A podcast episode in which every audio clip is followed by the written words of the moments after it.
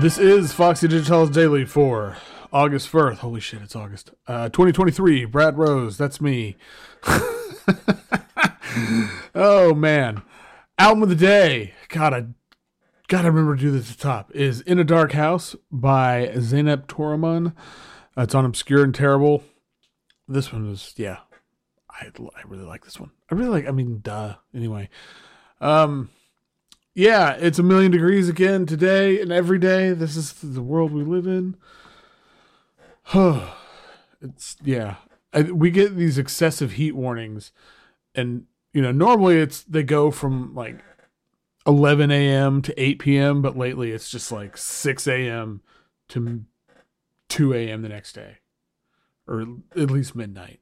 It was still like 100 degrees at 11 o'clock last night or something. I don't know. Maybe it's not that bad, but it fucking sucks. Um, yeah. Anyway, hey, Bandcamp Friday is coming up. First one in a while, so a lot of stuff I'm talking about this week. Stuff in the capsule garden. This week, last week, you know. Hey, great day to pick it up. Support artists. Support artists every day, of course. But again, Bandcamp Fridays are good because billion dollar multinational corporations don't get your money that day. I mean, PayPal does, so that fucking sucks. But at least Epic Games does it. So, whatever, something. Two new Jewel Garden releases out that day. Um, okay, other bits of news. I can't even remember if I said this last week. I feel like maybe I did, maybe I didn't. Uh, there's a new BLAKMOTH Bourdon uh, Tome Deux. It's the third, second in a trilogy of the of his this series he's doing. I really, really like the first one. I think I may have. I don't know if I talked about it on here or wrote about it. Anyway, they're really good. Um, there's a new release on Helen Scarsdale. She spread sorrow, orchid seeds, which it sounds really cool. It's the Italian artist Alice Kundalini. I think it's it's actually kind of a reissue because this was originally on a ten cassette anthology from 2019. Um, that sounds cool. I don't know anything about that, but anyway, it sounds really good. And out today on Dagoretti Records, which is Dr. Pete Larson's badass label up in Ann Arbor. Um, I, I'm going to pronounce this wrong. Ayany Jowi. It's a it's a collection of rare recordings from a fiddle player from Kenya, like one of their most famous, I guess, most famous fiddle players, according to what I'm reading the liner notes. But it's it's awesome. It's so much fun to listen to. And honestly, there's so much cool. There's so much cool stuff on Dagoretti, um, especially a lot of Kenyan stuff, different historical recordings, and you know more modern recordings. It's just, yeah. Plus, then a lot of Pete stuff. Uh, there was a Fred Thomas album, awesome label. If you're not familiar, okay, that's gonna be it now I'm going to talk about In a Dark House.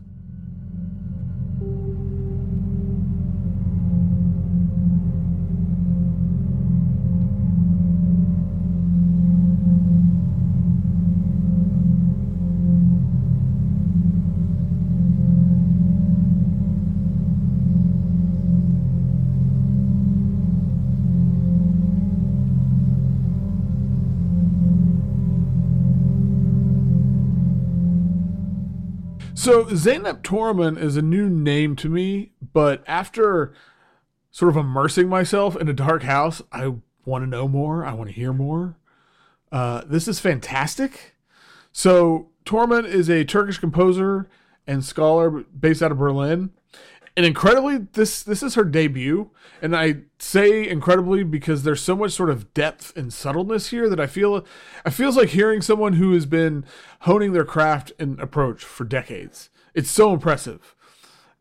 There's kind of an, a really affecting minimalist palette to the album where the four the four pieces on here use restraint and open space to pull you in and kind of capture your imagination and set it off in a thousand directions.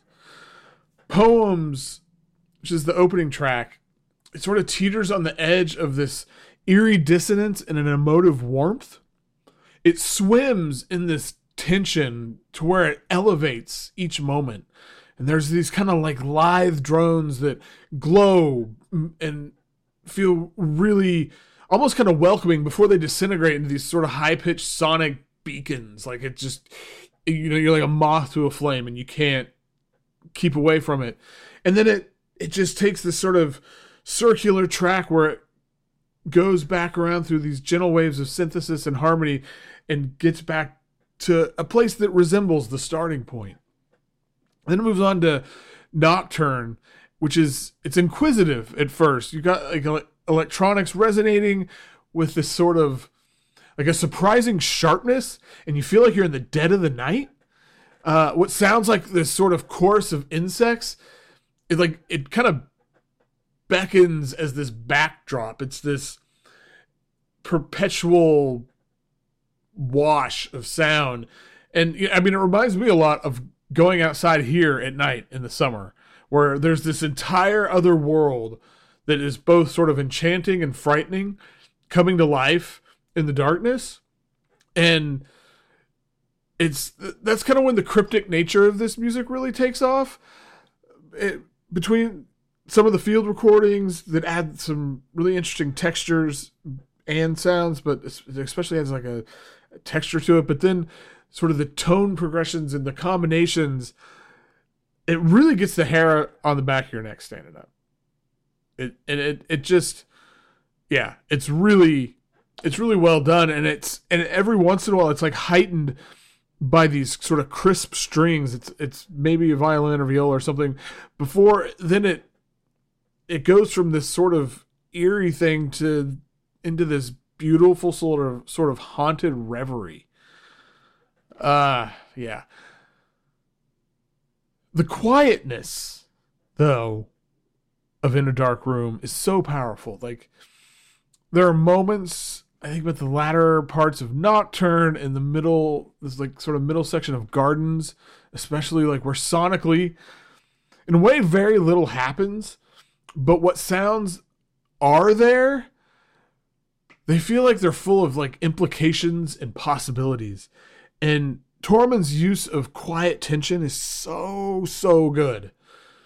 Those moments, there's this these soft oscillations and this high frequency sort of hum on gardens especially it just it just has me on edge. It's visceral. It's hell it's like tactile. You feel like you can touch it. And she lets our thoughts and our feelings sort of explore these spaces that she creates and this emptiness that she leaves behind. It's so good.